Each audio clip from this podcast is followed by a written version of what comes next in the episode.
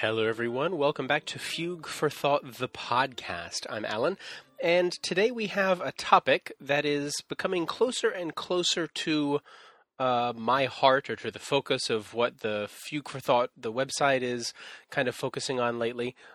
And put simply, it's finding new music. Um, last time we had Clipper Erickson on the podcast, he was speaking uh, in depth with us about uh, his recordings of Nathaniel Dett's music.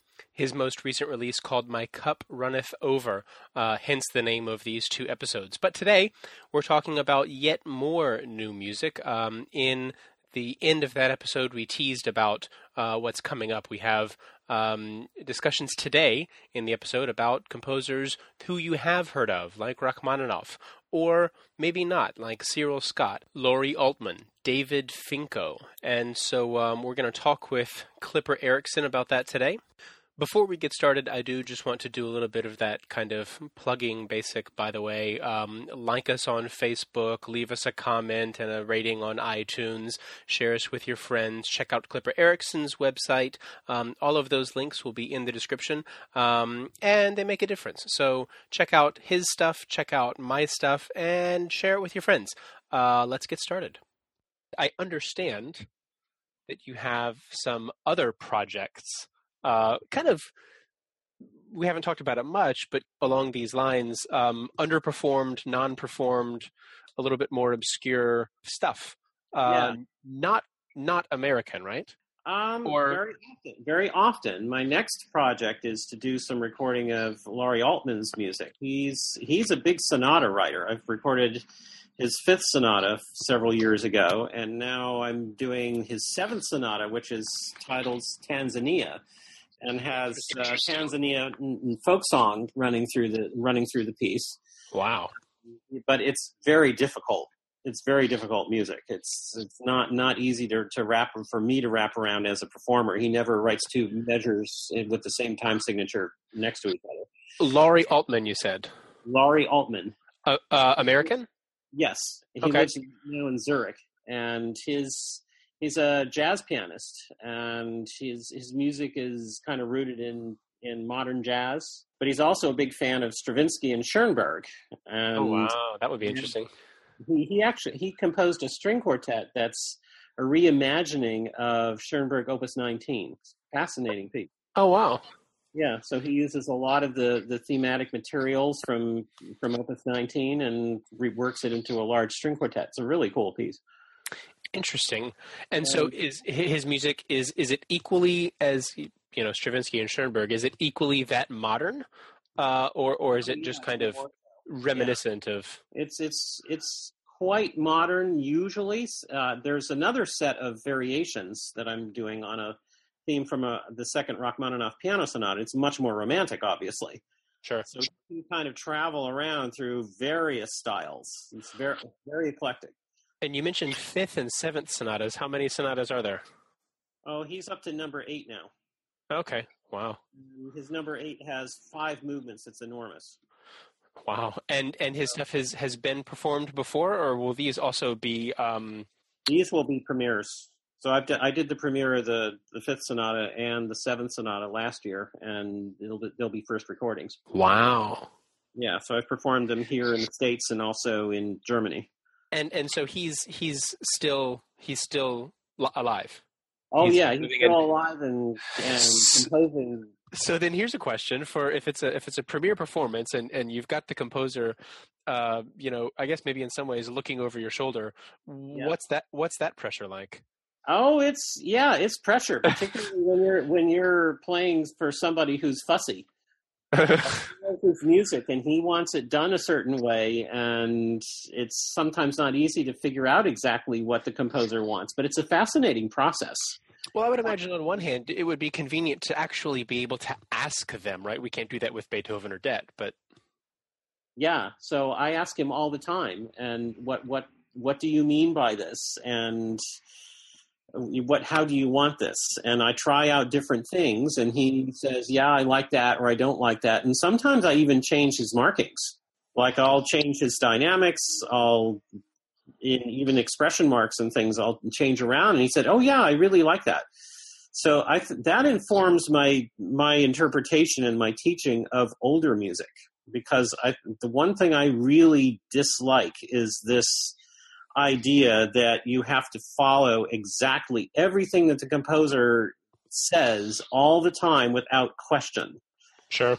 And I really have some difficulty with that, um, knowing how composers work. And, and getting their feedback.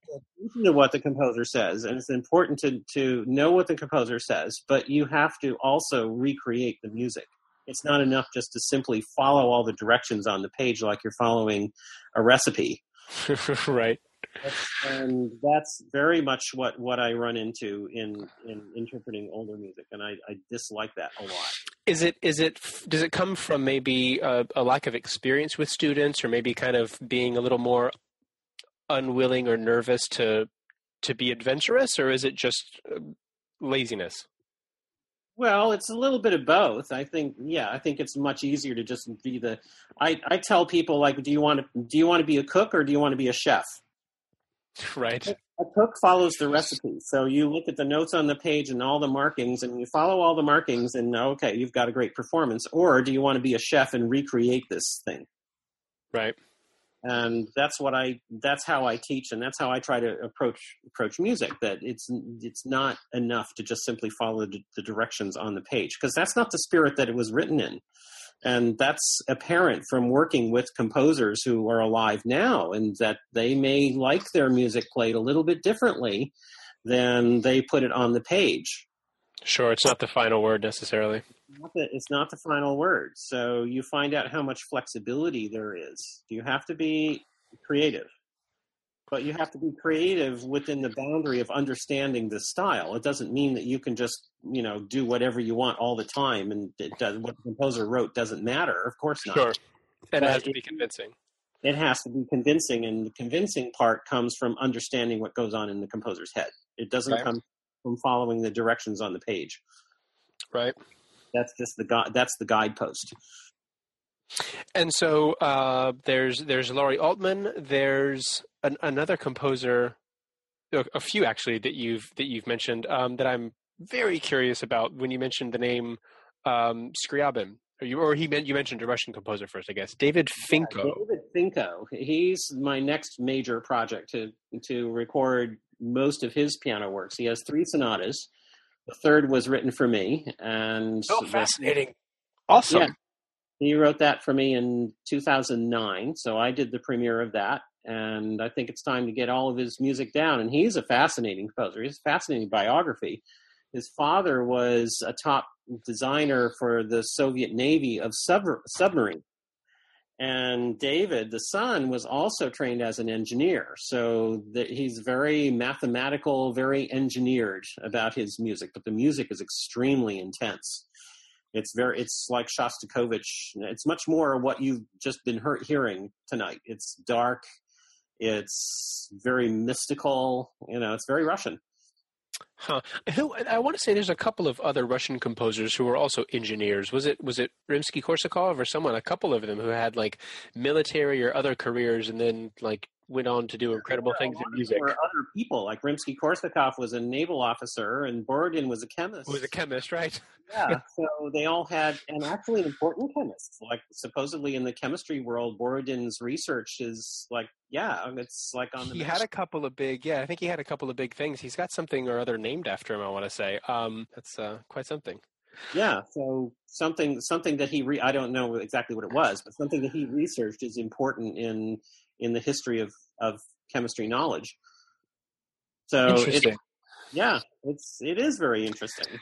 So David Finko, three sonatas. What else? Three sonatas, and then there's a piece called B88, and B88 was a submarine. That, That's what it sounds like.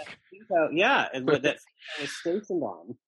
So it's all about the terrifying noises that you're in a submarine and you're you're you know you're taking it down. You're you're pushing the limit of how far it can go before it it destroys itself with the pressure of the of the water. That would so be terrifying.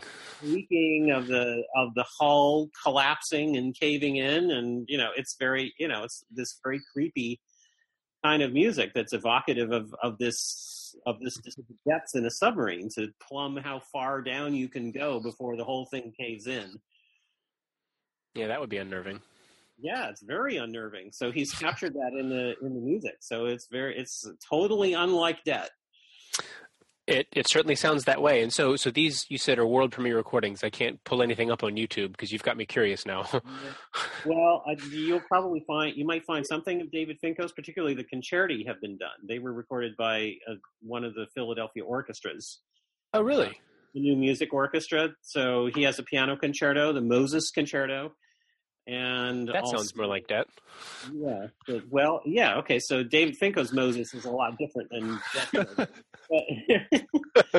and then there's um, there's a piccolo concerto that he wrote recently, and there's a violin concerto, a viola concerto. So there, there's a lot of there's a lot of orchestral works also. There's a few operas. And his first wow. sonata is based on the Yiddish theory, uh, the Yiddish theater of Solomon Mikhoels who um, was in the early Soviet period was uh, redid all of Shakespeare's theater in Yiddish. A lot of Shakespeare plays in Yiddish and reimagined them as Yiddish theater. So that's that's the inspiration for the first sonata. It's a wonderful piece. It's written in the '60s in Leningrad. Oh wow! So that's that's my next project. When I get to it, probably sometime next year. It takes a while to get all these things together. And his music is also very difficult. Yeah, that was my question. I look forward to. Uh, w- will that will that be Kickstarter also? Probably, yeah. That'll cool. I will. Uh, I will definitely look out for that because you know now hearing all of this and after having heard your recording of Dett's music, I'm I'm very interested in um, you know in hearing new things. Yeah, and this is completely different. Dett is coloristic and personal. Finko is massive, intense. You need a beast of a piano. You need like big, massive sound. You need the same kind of piano that you'd want to play Rachmaninoff or Prokofiev on. You need a beast. That's the feeling of the music. It's not. It's hard hitting stuff like a Steinway. You need an American Steinway. So, what's the difference between a Hamburg and American Steinway? Well, I'm not sure what the technical, what the physical differences are, but the sound is is very different. American Steinways, you can dig and brutalize it and get more and more out of it.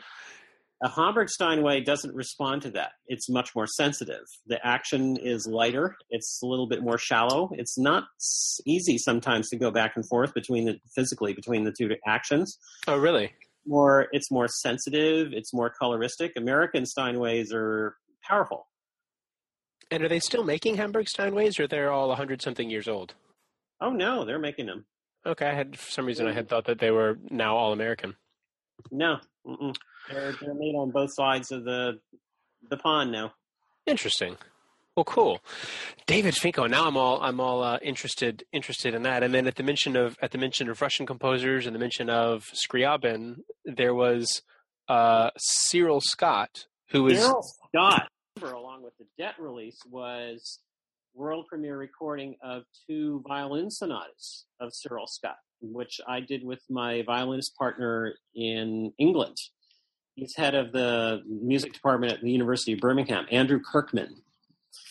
And we undertook to record uh, the first recording and actually the first performance of Scott's fourth violin sonata, written in 1956 and the first version of his first violin sonata written in 1908. And he revised that sonata in also in 1956, and that's been recorded. But the first version has not. Um, so we did the first recording of both of those. And does that not seem a little bit odd that a piece that takes only two people to perform had not been, you know, I can understand if it's a giant oratorio or something, but what is it that two pe- violin sonatas had not been premiered?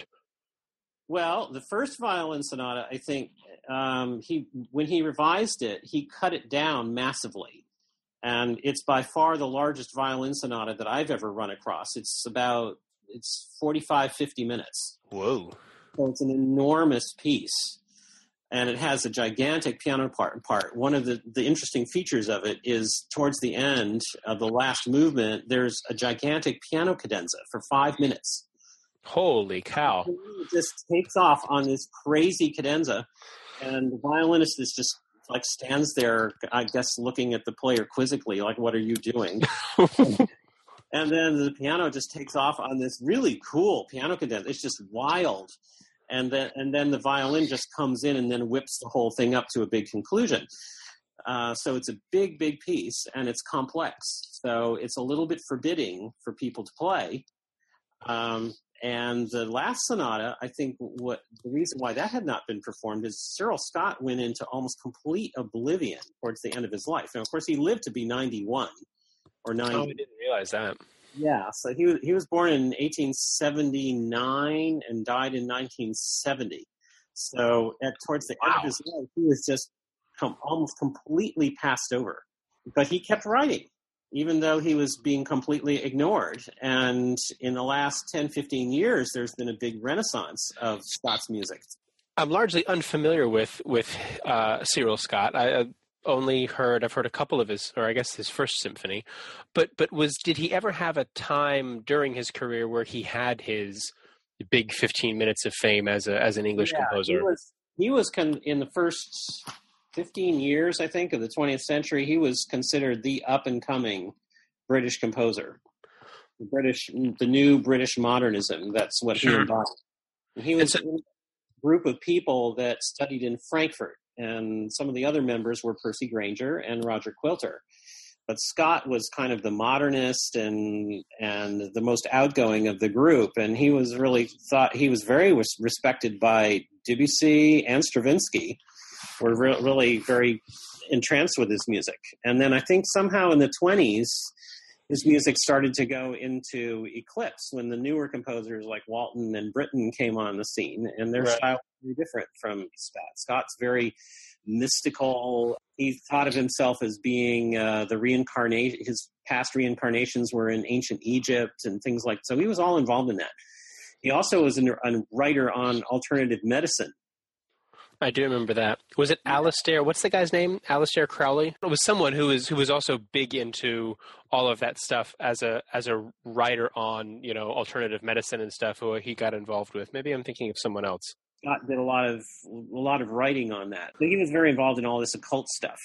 As as you mentioned before, the kind of World War One is the kind of dividing line between some of these composers. Like you mentioned, Britten and Walton. They were the post World War One crowd. Yes, they were the new. They were the new crowd. So they That's took so over. And it happened in America too. It's like that's Dett is really pre World War One in the roots of his style, and then after that, then you have Copland and Barber and people that come on the scene later Right. that kind of displace the early figures. Interesting. Yeah, so so I guess Cyril Scott, from um, the perspective of maybe a kind of getting a revival as as an English composer, is he, is he getting gaining traction? Oh yeah, he's getting most of his works have gotten gotten recorded now. There's not so much that's not done, um, and his works are being performed more, which is very happy. And I think in general, there's more interest in in composers from that period, Right. from the early 20th century, that have gotten neglected and passed over for the the new the new styles that came on on board. And there's a there's a 17 or 18 minute piano sonata, Yeah, well, single movement. And the second one is in one movement, which of course immediately suggests Scriabin. And Sure. the one I think you'll uh, probably uh, concur is very Scriabin-esque. Yep. And Um, and that has been recorded before, or is this? Um, I did the first recording back in 2004, and there's been a couple of recordings, other recordings since. okay.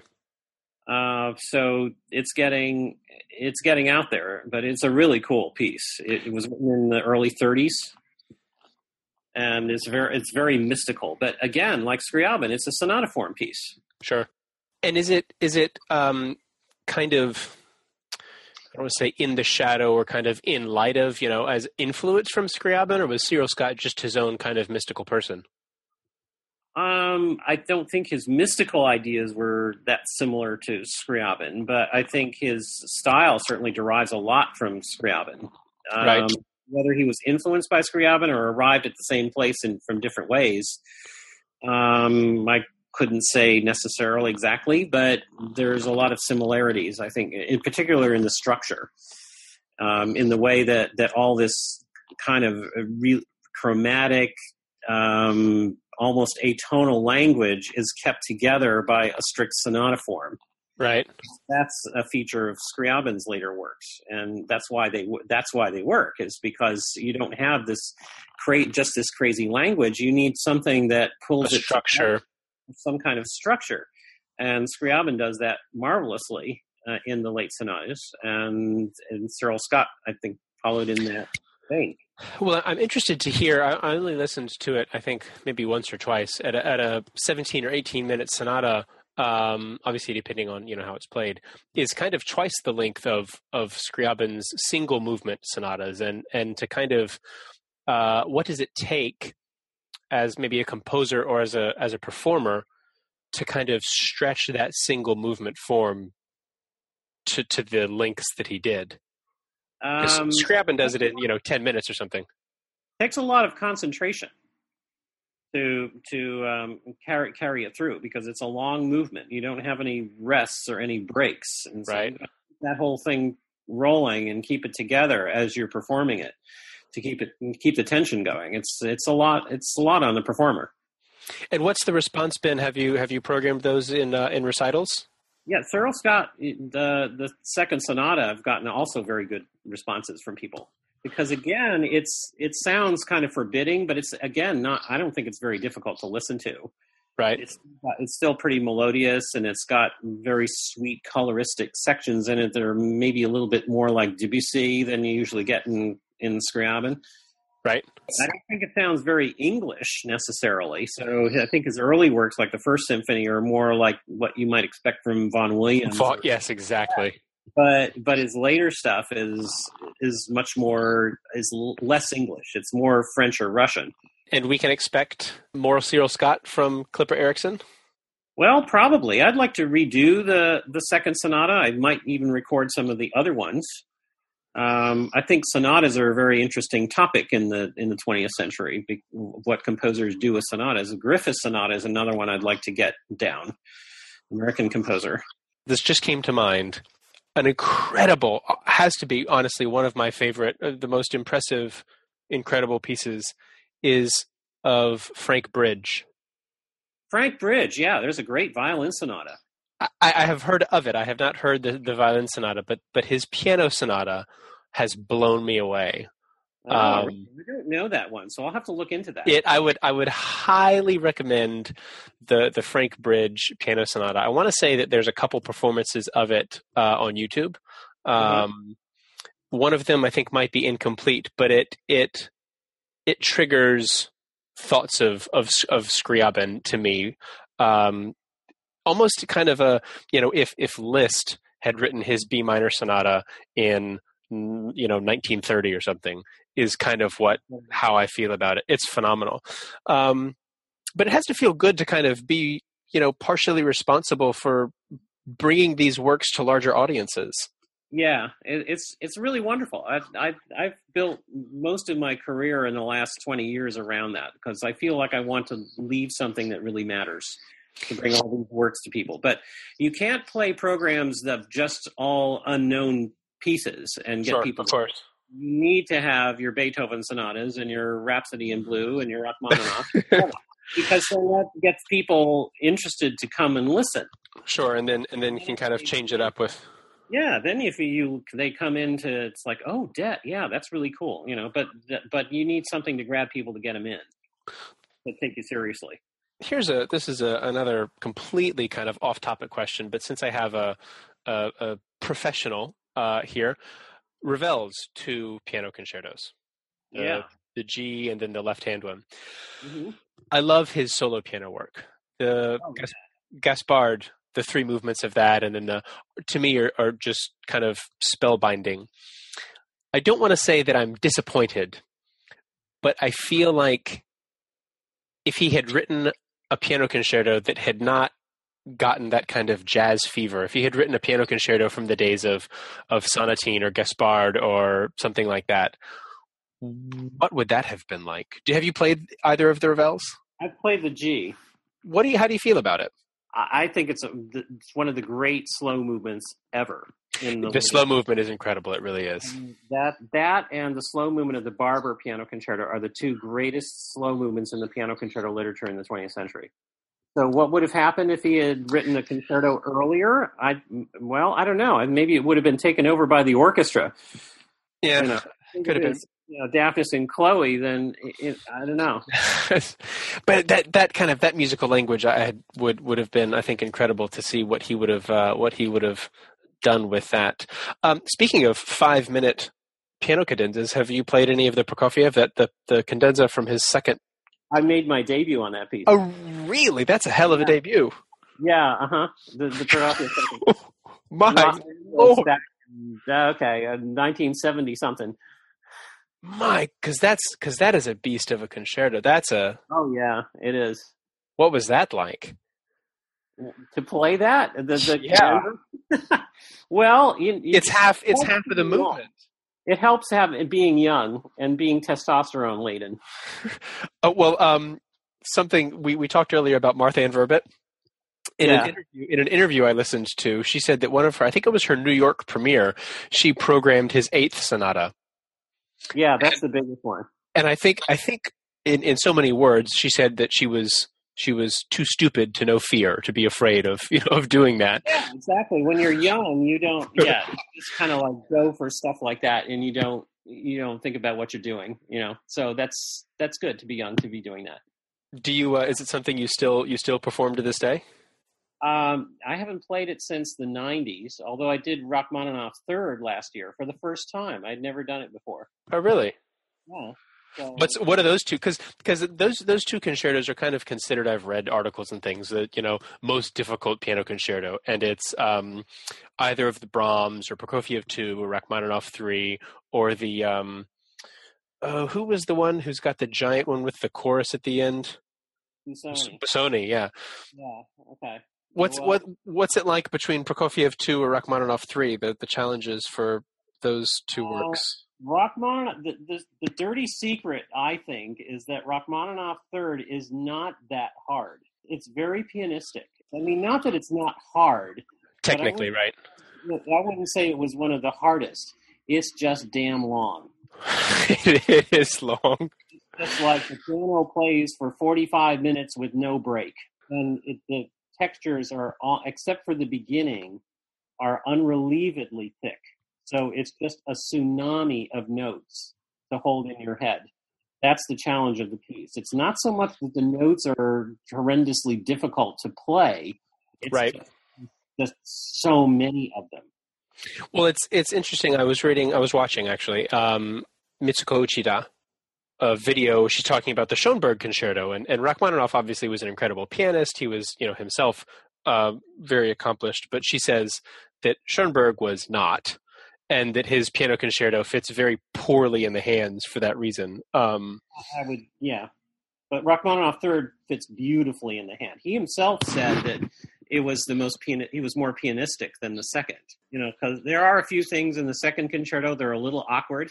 Fits so well. Everything fits in the third. It's just like totally engineered. That's fascinating. That's so cool. And and do you get do you still enjoy after having talked about um, Dett and Finko and Cyril Scott these these rare performers to to go and play something like Rachmaninoff's third? Oh, um, yeah. What's what, kind of what's the what's the different approach? Because again, the pressure is that you know it's a it's a concert favorite. well, the yeah, but it's a concert favorite that people love. True. So it's, you can hardly go wrong. I mean, even if you play it reasonably well, people are going to love it. You True. and because of, of the pe- uh, because of the piece. So it's very gratifying to play. So it's just, but it's a little nerve wracking just simply because it's so long. You know, like nineteen year olds, they don't know better. just just just jump into it. jump in and they like go they plow through that that tidal wave of notes and they're you know they're, they're there and it's it is very beautiful it sounds so beautiful on the on the instrument the other piece that i've got an interest in recording is the rachmaninoff first piano sonata I love that sonata. i love it i like it much better than the second and I do too. Actually, I do too. he plays the second, and there's a zillion recordings of it, but the first has this aura that is just magnificent. it sounds to me the beginning is almost kind of like this church bells or bells tolling, this kind of ominous, hollow. I, I love, yeah, I love the piece. Yeah, I love it. It's it's a narrative. It's it, and it's a demonic narrative, and it's one of the few. Well, I think it might be the only, maybe except the Isle of the Dead, that that of Rachmaninoff's pieces that don't end in some kind of victorious conclusion. Right. You know, it just ends with this dark, somber damnation thing, and it's just really, I, I think, it's really cool. I love it, and it's got yeah, it's got chanting and horses and bells and all of these very Russian images. No, it is actually. I, when I I was looking for a, actually a, a, recording of the of the first sonata recently, and I, you know, searched Rachmaninoff first sonata, and I still got Rachmaninoff second sonata. Um, yeah. The recording is, that I grew up on is John Ogdon, who was my teacher, and who was yeah, yeah, very interesting. I will, I'll, I'll check it out then. Yeah, check it if it's online anywhere. It's just magnificent. So I will do that. Even though my my teacher put it down, and it's like, okay, there's no way to surpass it. But then, okay, there's ways to do it differently, and right. you don't have to do everything the same, even though you're not going to surpass it. You, you can still respect it and do it. One thing that I've kind of got in my my hopper of things to do is to do that, and then I'll look at the Frank Bridge Sonata I would be very curious to hear your thoughts on, on what you think of that. After having talked about some of this some of this modern stuff, I, I was blown away by it. Uh, I, I got into this thing where I listened to it probably daily for, for a while. It was just kind of captivating. Um, but but speaking of, of concertos, what about Scriabin's piano concerto? I played that four times. I love it. It is. I, I heard, I, have heard it uh, in recordings a, a million times it's a stunning piece, and I heard it for the first time live a few months ago. Oh, the slow movement is just divine. I love the slow movement. It's beautiful, and I don't know why it's not performed more. That's a good question. I don't know why. Why people? It's it's very approachable. You know, it's nothing like it's nothing like the nature of like a piano sonata, or I'm sorry, a piano concerto that he would have written. Well, like the poem of fire is kind of you know it's a concertante piece. Um, yeah you know it's it's early it's it's chopin-esque it's it's incredible and it's only what 25 minutes something like that um, yeah. well it's hard it's at least as for its time for its length it's as hard as rachmaninoff third really yeah i think technically it's not as long as rachmaninoff third sure. but really nasty stuff in the last movement that's like almost not playable I just think it's a stunning piece. And again, something that I think you know could could easily be be performed in a concert hall to to great reception. Yeah, I've played it a couple of times with a really good conductor, and it was really satisfying. I'd be itching to do it again because it's a really cool piece. It's so nice, so nice. The thing is, is that the orchestration maybe is a little iffy. Oh, really? I think orchestras are not particularly crazy about about doing it uh, huh. because the orchestration maybe is not as nice as Rachmaninoff. Young, and I think the story was is that Rimsky-Korsakov had was called in to do the orchestration for him because he was like I don't know twenty or something. Yeah, he was young.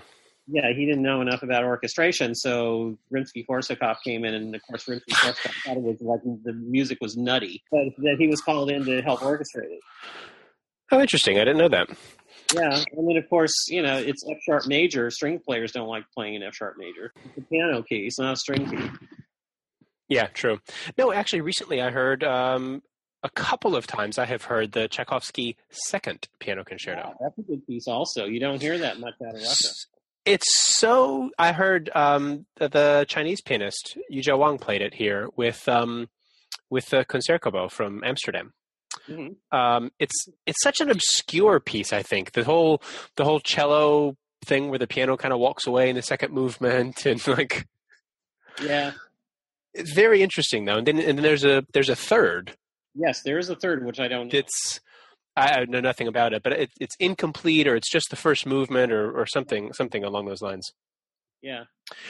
Well, it sounds like in maybe another six months or a year or more, we'll have a follow up conversation about all your new projects. I can't wait to hear more recordings. Yeah, well, I think it's going to be into next year by the time I get the the Finko done. But the Laurie Altman should get done probably the end of the year. I would be very interested to hear all of it. It's very exciting. And it has to be, are you just kind of like itching to kind of, you know, share it and get it out there? And I, I know it must take ages to get it all, you know, worked out, but Yeah, I'm I'm excited about getting it out there. The the Rachmaninoff variations and the um, and the the sonata, the Tanzania, it's really wonderful stuff. It's really cool. I'll pass you um, on uh, Dropbox uh, the, my recording of the fifth sonata and see what you think. excellent. I will be, I will uh, look forward to hearing that. Yeah, Because if, you know, it's got Again. it's, it's got a huge fugue. Is the last movement. Oh, wow. Okay, it sounds like Hammerklavier. It's like a devilishly difficult fugue. It's like five minutes long, and it just kind of goes and goes. It's it really is difficult. Fantastic. I uh, I will look forward to it because I have I, I I kind of have it. I'm so glad that you brought some of this other stuff up because our our conversation originally was about uh, Dett, but as I said, I'm kind of interested and curious about um, you know these composers. Scriabin and Chopin and Schumann and Schubert can't be all there is, right? And so, to to to hear about your projects with with new new people and and new works, that was kind of how I got down these these rabbit holes on on the internet after Scriabin with things like Ornstein and Scott and Mosolov and um, you know uh, Feinberg. Yeah, there's just so much out there. It's like who who can find you know uh, who can know all of it. That in this, especially in this day and age where things like YouTube exist, is the time to begin to. I don't know if propagate is the right word. You know, to to get it out there. Well, so exciting! Thanks very much for your time. Oh, it's really wonderful to talk to you. Let's stay in touch. Yeah, let's do that.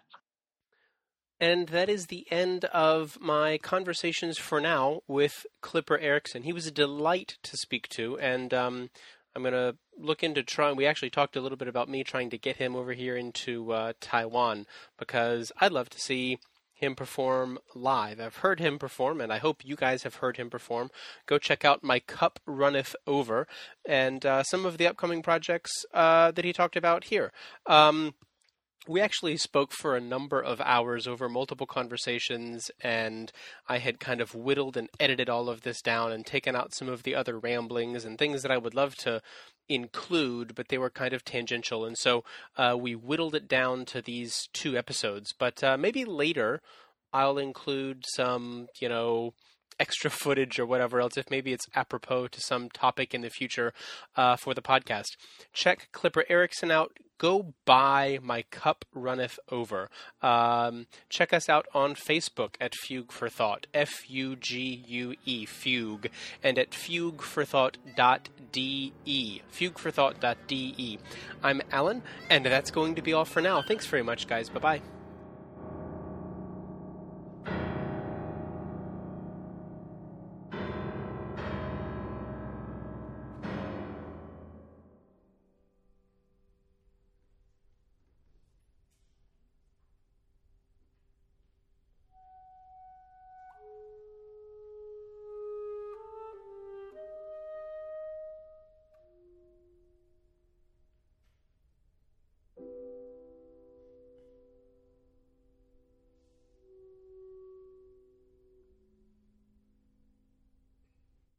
Uh, I went to a, a recital where a, a, a young Asian girl beat the hell out of a piano on Scriabin's fifth sonata, and then who was the guy? There's a there's a Russian, a modern Russian pianist who plays who who writes Russian jazzy stuff. His name begins with an N or T or something.